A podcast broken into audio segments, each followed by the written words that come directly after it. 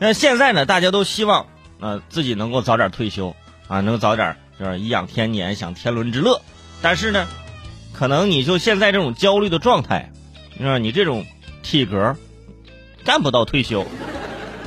所以这个身体健康啊，就是越发的啊引起了现在年轻人的这个关注。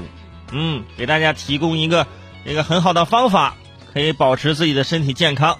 说在前两天啊，有一张广西啊乡村医生呃说喝了长生液能活一百二十岁的照片热传了。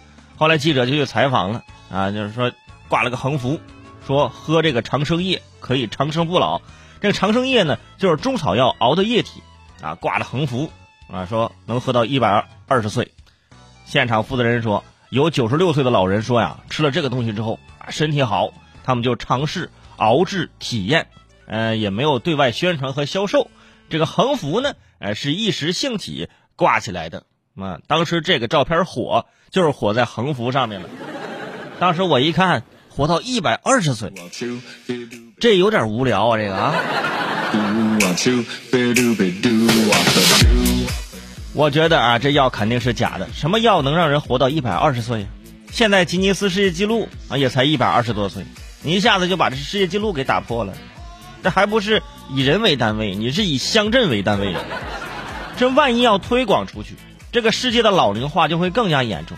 而且我觉得六九十六岁老人很有可能是因为饿了，说吃了这个，精神状态变好了，是不是？现在有的医生太不负责任了。有一次啊，是我去感冒去看病，给我开了一堆药检查。我仔细看了一下，我说咋？我说大夫咋还有牙科的药呢？啊，口腔科的药是？他说那是那啥，那个病从口入，你得先从源头控制好。我这这行行。我想了一下，如果真能活到一百二十岁，我觉得我也不是说不愿意啊，因为如果我能活到一百二十岁。那岂不是到一百岁我才能退休？白发苍苍的我还在直播间给你们播节目，是不是打卡？是不是太可怜了？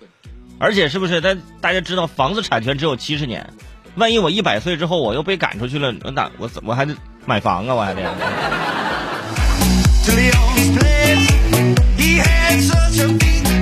突然我之间啊有一个想法，就是如果说能够活到一百二十岁，你可以规划一下你的老年生活，你要怎么规划？大家可以今天在我们的微信平台留言互动啊，来评论一下，来开个脑洞。